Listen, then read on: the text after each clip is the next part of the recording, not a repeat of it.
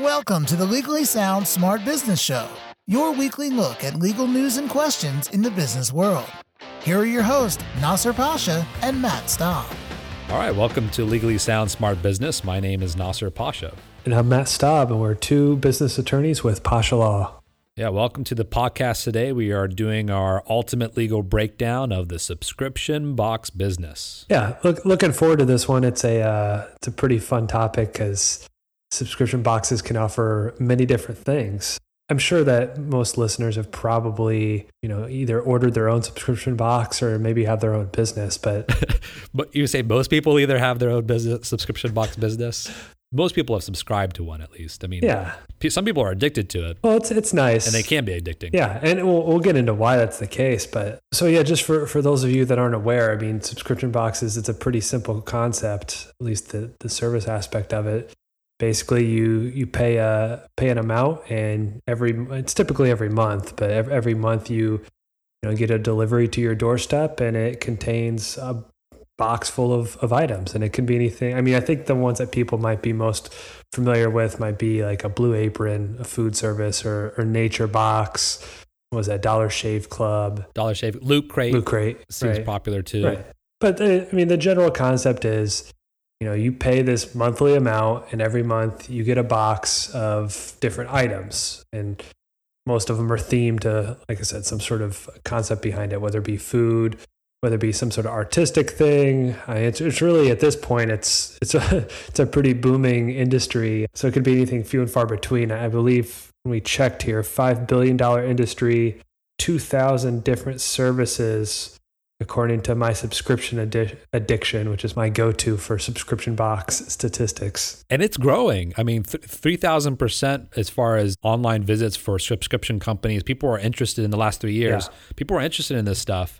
And it seems like there's basically two types of these businesses. The ones that curate products that they basically pick a theme, like you said, the, the Blue Apron, mm-hmm. where they just kind of put together food that might be good for this particular recipe, or, or some of them actually create their own product, and it may be a different product every month or a different, somehow they're actually the, the creators of it. So it's two types of categories there. Right. And, you know, we're going to get into this later, but obviously if you have the the latter there, the one where you're creating your own your own product that you're delivering out, then you might have a little bit less to worry about from a legal standpoint.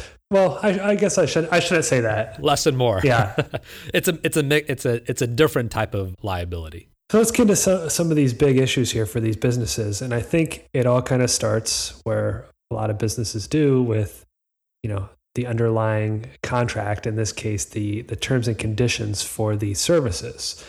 You know, I we've I've ordered my own subscription boxes. I've kind of looked around at some others just to see what's out there, and it's surprisingly a pretty wide array of terms and conditions, terms of service, whatever you want to call it, that are out there. And some of them are very well detailed. Some of them are horrible. Yeah, it's I was gonna I was gonna put it a bit nicer than that, but yeah, they're just no, they are they are they are horrible. When when we have a few subscription box clients, and when we were, in fact, I, it was probably our first one, where I, I we actually did a survey of all the other subscription box services and their and their terms and conditions, and we found that most of them just copied and pasted from each other. Yeah. And unfortunately, the one that was kept being duplicated is one of the worst examples.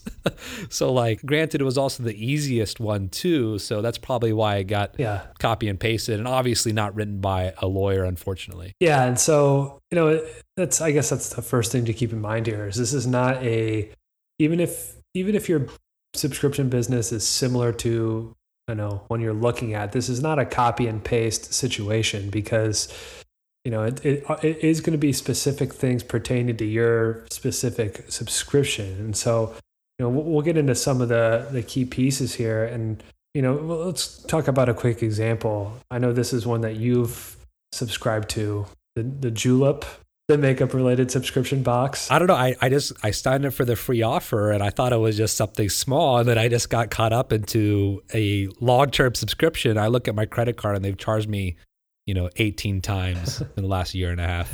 Yeah. So, so they call it negative option marketing or negative option subscriptions. I, I call it automatic renewals. I, I guess it's, you know, what, however you want to approach it. But yeah, basically what you just said is, you know, people can sign up for this, this free, free trial period, but what they didn't realize is they have to physically opt out of these ongoing services. And like you just said, it's, and I don't know if whether you actually did it or not, but it's, no.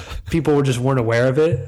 And, you know, they look at their credit, well, the people that do look at their credit card bill and, you know, found out, oh, I'm actually getting, getting charged for this. I thought it was a free trial and, you know, what's going on here. And that's, this is a big component to any sort of reoccurring business, you know, reoccurring payment model, which all of these subscription-based businesses are for the most part. Yeah, and, and this is kind of an old scam, if you will, but it's it's become more popular because of these subscription box businesses. It's it's kind of come, in, come into play again because in the past, I, I mean, again, like it's an old scam. I remember when you try to get your free credit report, for example, and, and somehow you got, that, that that's a classic one, and somehow they got your credit, you know, to get your credit report, that you put in your credit card information, and then in the very, very fine print, they would charge you a monthly fee, and you wouldn't notice until later, and it was nominal. It was like, it, it could have been like ten, ten bucks a month, but of course, you do that across many different people, it, it adds up. And so in, in this case with Julep Beauty, they ended up having to pay a three three million. Or I believe it was a, some kind of settlement. Mm-hmm. Yeah, we'll pay three million dollars to the Attorney General of Washington because the Attorney General of Washington, that's, that's where the, the company was based, basically sued them for deceptive negative option marketing tactics. And almost every... So so let's take, talk about the law here. So you have the F T C from a federal basis, and then you have all fifty states have some kind of... addresses in some way how consumers... interact with these auto renewal policies to a certain extent. And California is probably the the the best one to look at it from, you know, most of these subscription boxes, you don't, you know, uh, these businesses, you don't just offer services or products in one state, usually countrywide. Right. And California has a statute which basically says that if you're, if you have a sign up and, and there's an auto renewal and you're charging the credit card every month, then it has to be clear and, and conspicuous. Mm-hmm. And then even credit card companies now have different policies and so forth that you have to disclose this to, to your customers. So the era of negative option marketing is, is pretty much dead. So if you have a business model that is depending upon people forgetting to terminate your, your service, it's probably not the best idea. Yeah, and particularly with these with these actual physical boxes, you mentioned free credit report. It's very easy if you signed up to forget about it. It's not like they're sending you your credit report in the mail every one every month. With this, you know, you would at least become more aware of, you know, a package that's being sent to you every month, and like, oh, I actually do need to cancel that. Which kind of brings us to our next point here is, it's not, you know, it's. You said clear and conspicuous. The cancellation policy is going to play into this as well. And it has to be very clear and conspicuous on how people can cancel this ongoing, you know, reoccurring billing, because that's, there's been a, a huge wave of, I think there's actually been multiple waves of uh, class action lawsuits because, you know, the, the item we just discussed, and then these, the issue of the, you know, the cancellation policy not being clear or being hard to cancel as well. So it's it's really twofold in that sense. Even companies that are are so-called legitimate, you know, I would I would consider legitimate, not that this other Julep company is not legitimate. I'm just saying the ones that are trying to actually provide a good service mm-hmm. fall into this trap too. I believe Spotify was part of a class action that related to this, and and I'm I'm not sure necessarily they they ended up violating the law in that respect, but it's it's something very easy to fall into. And so mostly subscription box businesses do have auto renewals. It's part of the business model, yeah. right? Someone signs up and they get charged every month. And so making sure that the sign-up process is clear, your terms and conditions are clear, the termination, the cancellation process is very clear, and compliant with the law is is a little bit of a moving target because we, we've already seen just as late last year of new laws being passed in this regard. Yeah, and just to mention, you know, a couple of the companies involved here. So, you know, this is just a handful. Blue Apron, which we've already talked about, uh, Sirius X M Radio, Birchbox, another one of the big ones, LifeLock. That's a big one. triple A, Blizzard Entertainment, which I guess is World of Warcraft. So yeah, I mean, it's it's not like it's a bunch of small operations that just are don't know the law or trying to scam people. I mean, these are, I assume companies like Blue Apron and, and the like aren't trying to scam customers and getting trying to lock into.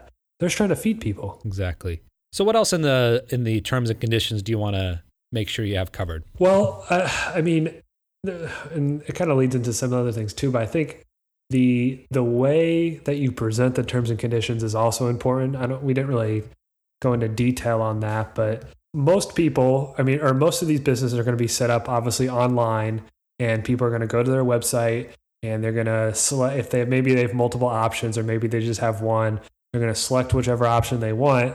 And then at some point they're going to have to come across the terms and conditions. So it's a matter of, you know, where those terms and conditions are at, how the per, how the customer is signifying acceptance and agreeing to these terms and conditions.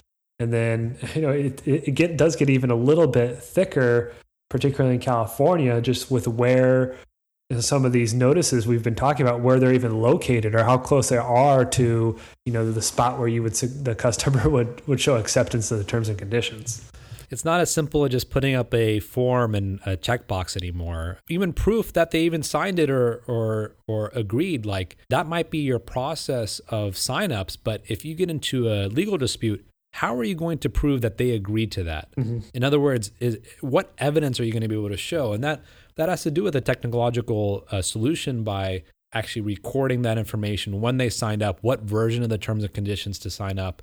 So yeah, it's, I mean, good points. It's it's a lot more complicated than it used to be, I think. Definitely, and that, so that's, you know, we're just talking about the actual logistics of the the agreement, the terms and conditions itself. But you know, going back to the substance of it, you know, one thing that you're going to encounter if you're one of these businesses is a return policy, and yeah, and having one. Yeah. I mean, uh, and and maybe maybe your return policy is you don't have you don't allow any returns. Sure, and and that may be fine. But it's what we've talked about in the past with any kind of contracts, right? It's about creating expectations between the parties and dealing with issues that may or may, or may not come up. So uh, return policy is pretty standard. And there, there's a bunch of other issues. One, one of the other ones that come to mind is limitation of liability, because when you are shipping products to them, whether the, the products get lost, who pays for that?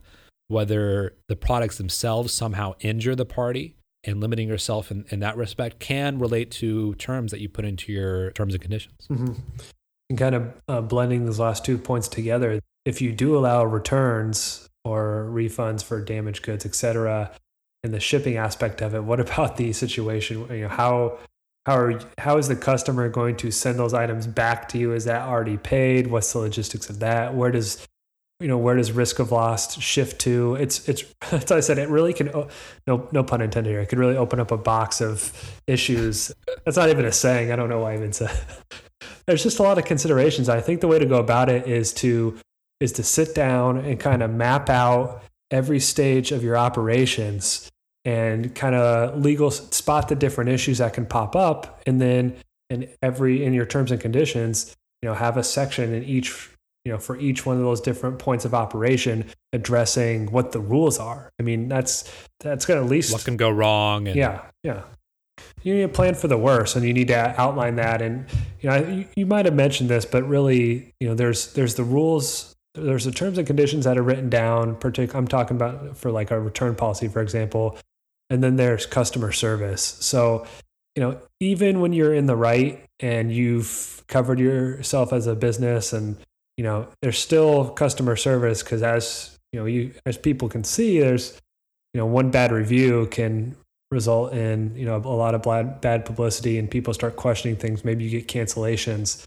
You know, it's, if it's something that's avoidable, then you might want to consider that too. Even if, even if you've drafted a terms and conditions that protects you. And and reality is a, a good attorney will take your terms and conditions and hand in hand relate it to your customer service. It's in other words. There shouldn't be such a detachment between your philosophy and how you treat your customers and your terms and conditions. There can it can it can have some nice overlay and and and not go crazy with some of the terms that maybe you would otherwise see in some other agreements. Mm-hmm, exactly. Well, I think we're still going to talk about terms condi- terms and conditions, at least kind of what's in those. But we're going to talk some some broader areas here. Yeah, we, we talked about the limitation of liability in your terms and conditions. Mm-hmm. That's kind of an interesting topic because in general, when it comes to, and I'm talking about both the businesses that create their own products or even curate products, has issues if the product itself may somehow injure the consumer. And injury can come in different ways. Mm-hmm. If it's something perishable or, or consumable and somehow it, it causes food poisoning or what have you, or if you just have a product that is defective and somehow injures somebody, you know, whether it's an exploding battery or just something that is inherently dangerous, or if it's a toy that's for babies but is not appropriate because of lead paint or something to that effect. And and and generally the the law is such that both the manufacturer, that in that in that case it could be the ones that are actually making the products, but even the distributors and resellers and sellers of products could also be strictly liable for any kind of defects in these products. And just think about that for a moment. You had nothing to do with making this product, but if there's a defect in that product and it's in your box and it injures somebody, you could be liable. And I say could be because there are limitations to it. But for example, loot crate dot com, which they, they curate goods, right? Uh, they just throw a bunch of stuff in there. Mm-hmm. I have no idea yeah. what's in there. I've never been a patron. But the, not too recently, or not too long ago, they had a recall of a product, Marvel Thanos Infinity Gauntlet oven mitts, which sounds awesome, by the way. Looks pretty cool. Is there a picture? I'm trying. I, I just have a bunch of. Yeah. You know how often when they do these recalls, it's just like very plain and. It's a cool design. Okay, I'll have to find it. Oh, here, I see it. Oh, okay. It looks, yeah, it looks like it's like a comic based, I don't know. I don't even know how to explain it.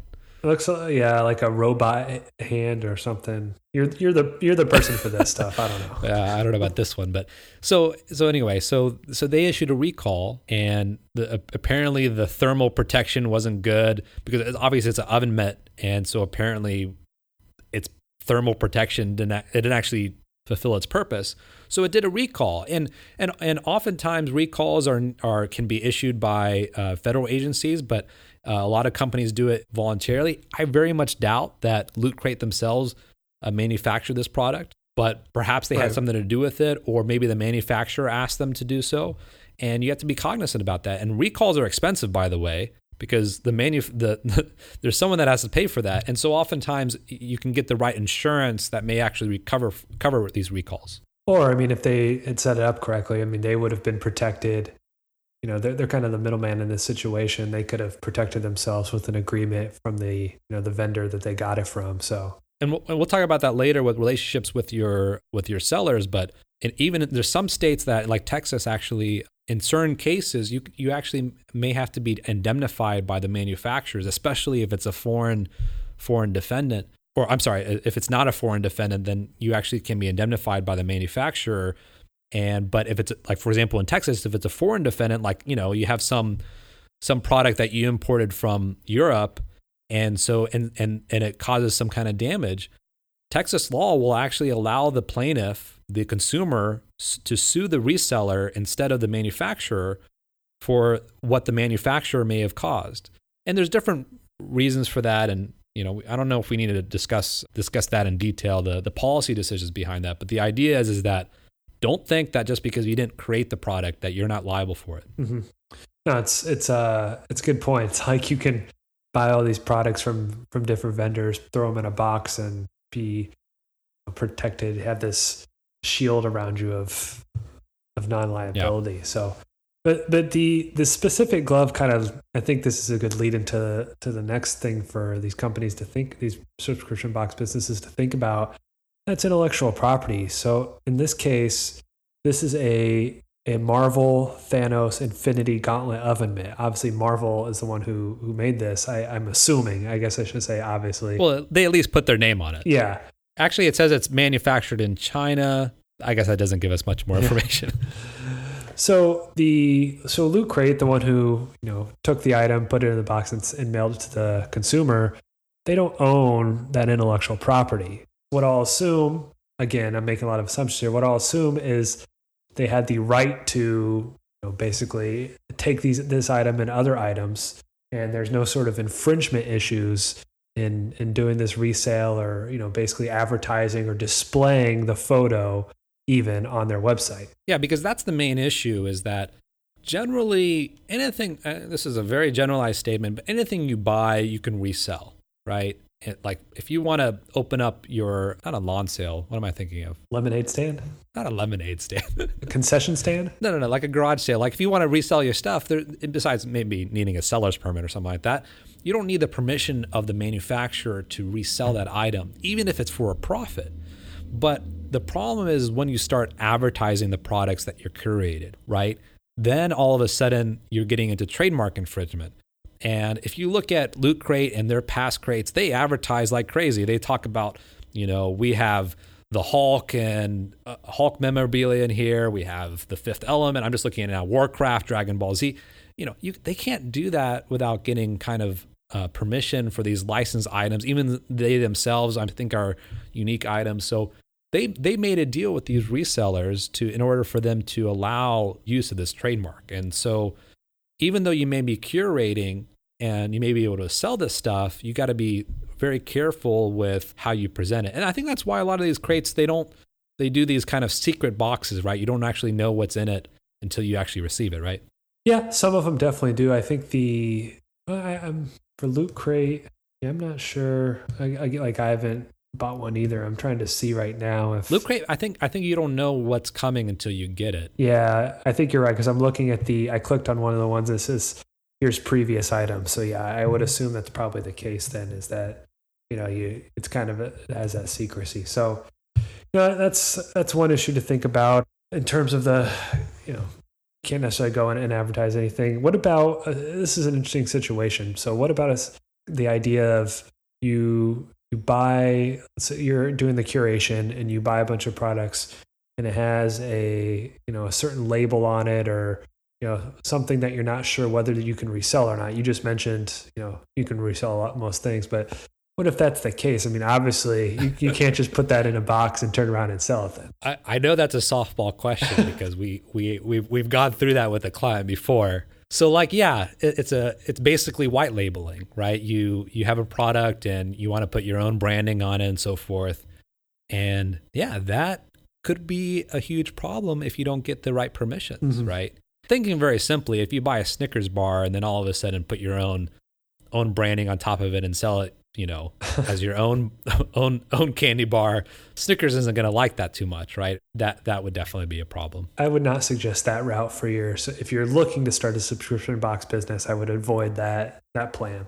Yeah, choose Milky Way. It's they're much better. And so the the one other I P item I want to talk about is, when can all these companies expect the patent lawsuit to come down on them for some guy that claimed he has a patent for subscription box businesses from forty years ago? Other than, you're right. Other than other than those two issues, obviously the the regular trademarking of your business name, perhaps, and and logos and so forth, as as typical with any business, you may want to consider. But those those are pretty much the the main intellectual property issues in the subscription box business. Sure. I mean, there's even descriptions now for, in I forget the class number, but whatever class it is, there's descriptions for basically subscription-based services offering, you know, blank, whatever they're selling. So that's when you know the, the industry's really made it, is when it starts having these specific descriptions in the uh, for the trademarks. We we talked about working with uh, other uh, manufacturers, and and so dealing with other vendors and partnerships, whether it's within your own company or other vendors outside,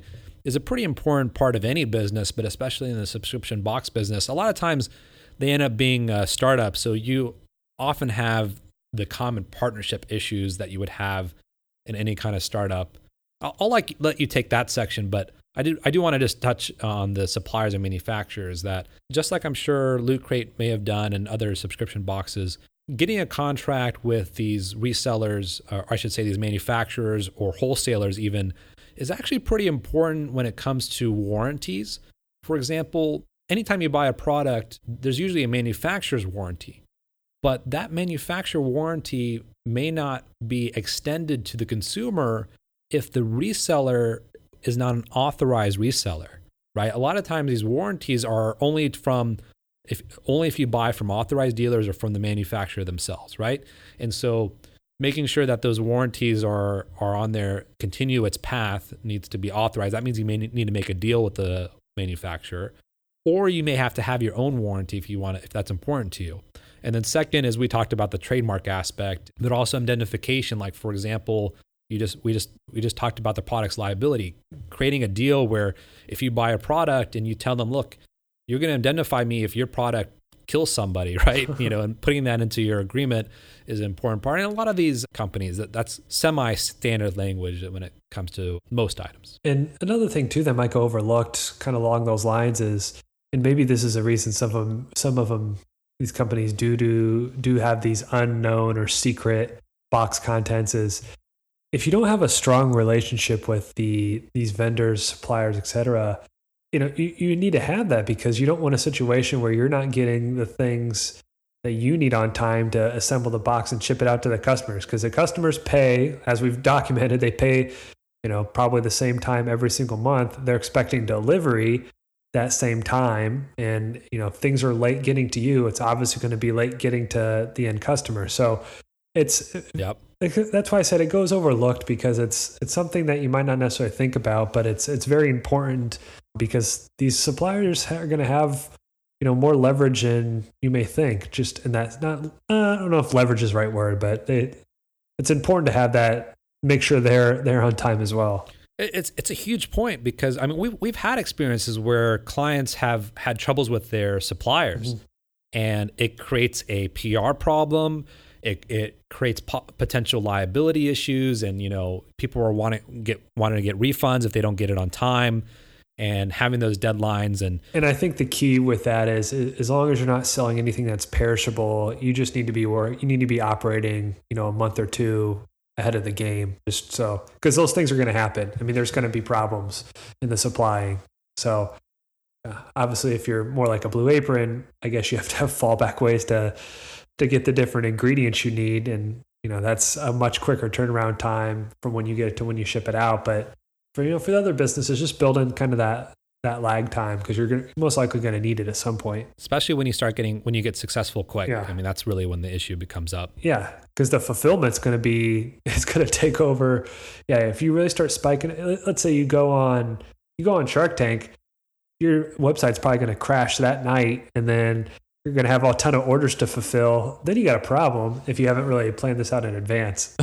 There is a tendency that sub- these subscription box businesses have this kind of startup tech feel, right? I mean, even though it's not classically a tech company, you know, there is, there is some, it's, I don't want to say brick and mortar to it, but there is some actual things, goods being sold. But I tell you, whether it's a subscription box business or another business, when it comes to infighting between partners, it'll kill a business every time. Yeah. Right? Especially if it's in early stages. And Birchbox company is a good example, right? Right. And just before we get in that real quick, I mean, you're exactly right. It's it has seemed to take on this startup mentality, because we've we've seen it firsthand. We've had a lot of different companies reach out to us with these different ideas. So you can tell it's, and if you think about it, it kind of makes sense. I mean, good and bad ideas. Yeah. I mean, so definitely, no, we won't mention any specifics, obviously, but some of them are not great ideas.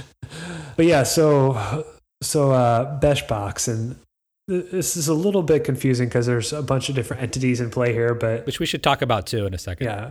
Well, we, yeah, we'll get to that as well. But there's Chef John Besh is kind of the, the key piece to all this. He has his restaurant groups, but he also started this kind of subscription uh, component of it, where basically, I think it was once a month for a pretty, yeah, fifty-five bucks. So not necessarily cheap. You would get his, you know, his, his artistic, his chef creation of, of food, and, you know, based on his, his knowledge of the culinary arts. And so it was his company or his restaurant group with this other entity with a head that was just the subscription component with it. And they kind of worked in with a partnership with this other company, which essentially was the, you know, the operating component of all of this. Basically the, the, I kind of look at it as sort of the fulfillment aspect, but it was more than that too. I think they took sales and really every, everything other than the idea. Yeah. Really just the, the idea, I guess, behind the chef and, you know, his ingredients, things like that. Everyone pretty much knows the story because they've heard it a hundred times, is there were internal disagreements uh, between two of the partners. I think each put in a roughly, what, one hundred fifty thousand dollars each or so, which is a modest investment. Mm-hmm. Oh, I'm sorry, two hundred fifty thousand dollars each. I think the total capital was five hundred thousand dollars. And because they couldn't really resolve anything, it's basically, it basically killed the business. They had to separate. And, and one of the things that the operating component was being accused of is supposedly supposed to contribute half a million and, and didn't do that, which I guess would make sense seeing how the whole concept is this chef is going to bring his culinary magic and to the table. No, that wasn't even, that was a no pun intended again. Um, but yeah, I mean, I, like you were saying, it's, you have these two different groups coming together, hopefully to make this nice hybrid subscription box. And, and yeah, there's, there's problems that come, come with it. And I, I don't really blame them either. I mean, the chef's work is really what's presented, and, you know, it's, it's their name right there. So if they thought something, there's an issue with, or something was kind of going wrong here, I, I don't blame him for, you know, for kind of backing out of this if, if that was what happened. I mean, he's, they're also saying, let's see, there's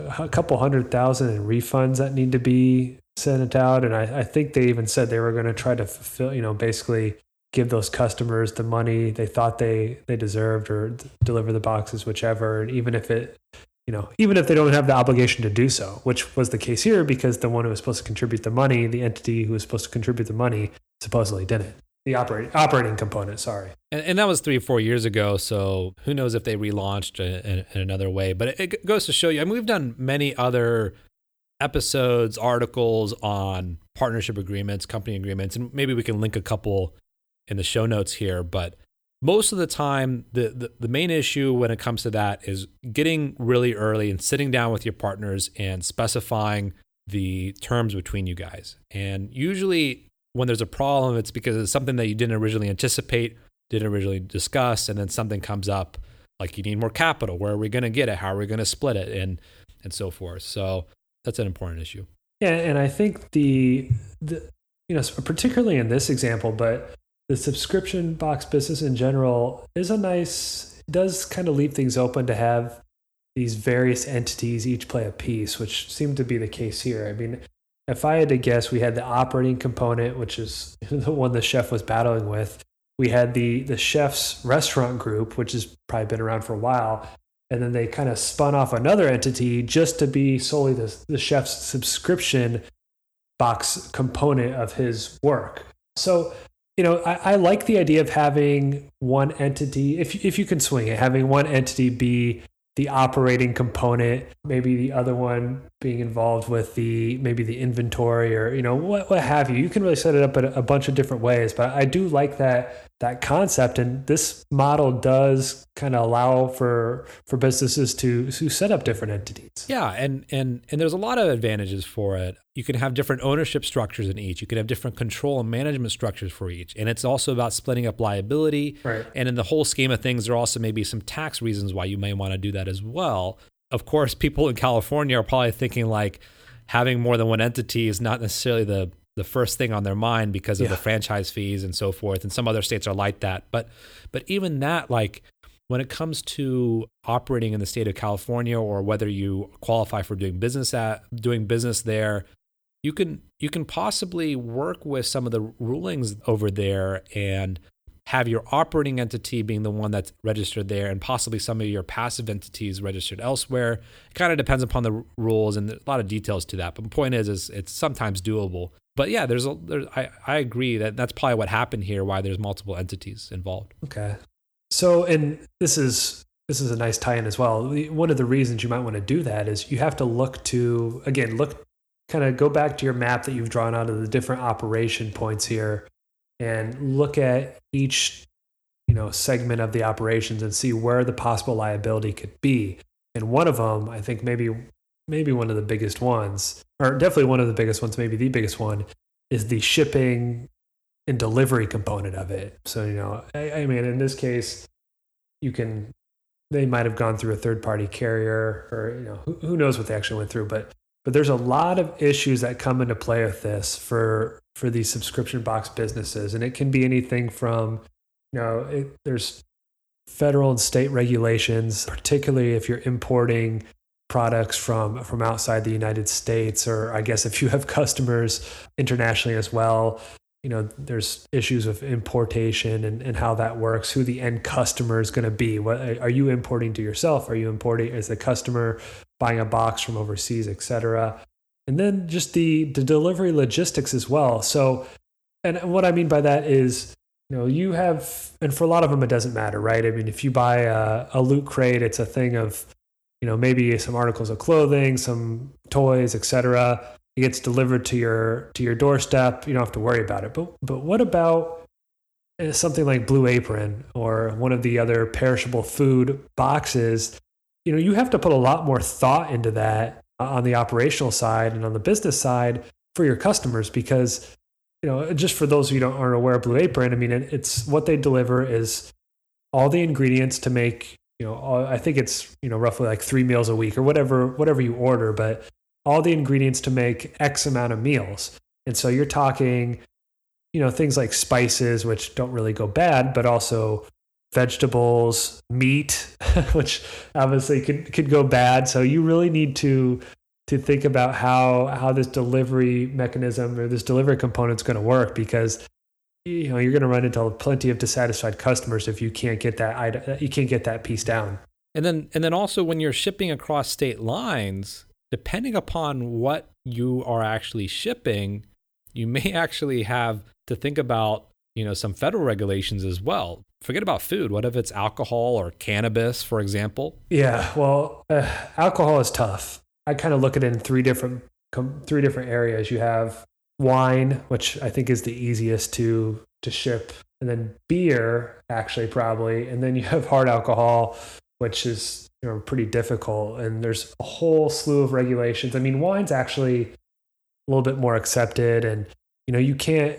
You're going to have to use a third-party carrier, you know, not U S P S, but like a FedEx or uh, something to that effect to do it. And there's certain, I mean, there's there's a whole thing of rules and regula- rules you have to follow and disclosures and notices. I mean, with alcohol, you I believe you most likely have to have the end customer sign off on it, you know, sign for it when the package gets delivered to your to your house. So, I mean, really, it's, yeah, but you, you kind of mentioned cannabis as well. I mean, there's a whole...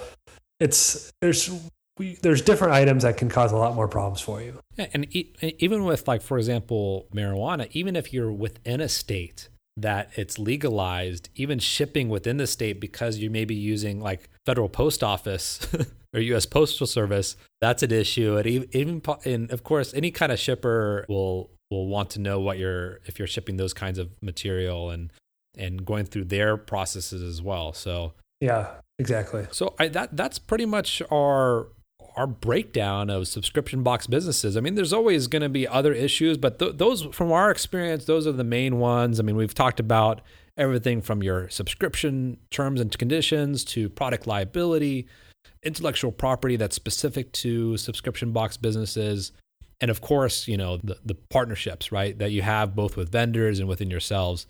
And, and of course, uh, Matt wrapped up nicely with the shipping and delivery aspect of it. Yeah, I mean, and if, if people are interested, we have we've set up a monthly subscription box that each month will deliver the legal aspects that we talked about, but one different component. So it's a pretty nice thing they can sign up for. uh, your, our podcast, basically, or no, it's it's actually printed on paper. It's just transcription, and you can just read it. Yeah, and we send it through the mail. Exactly. Very good. Well, all right, well, thanks for joining us. Looking forward to our next episode where we cover some other business and give the ultimate legal breakdown for it. Definitely. And as always, keep it sound, keep it smart. This has been the Legally Sound Smart Business Show with your hosts, Nasir Pasha and Matt Staub. The Legally Sound Smart Business Show is your weekly look at legal news and questions in the business world. Legally Sound Smart Business is a podcast that is intended but not promised or guaranteed to be current, complete, or up to date, and should in no way be taken as an indication of future results. No attorney-client relationship is created by listening or submitting questions to the podcast. The podcast does not constitute legal advice, but rather is offered only for general informational and educational purposes. You should not act or rely on any information in the podcast without first seeking the advice of an attorney. The opinions expressed in the podcast reflect the views of those individuals and do not necessarily represent the views of any other individual or business. For more information about the Legally Sound Smart Business Show, visit legally sound smart business dot com.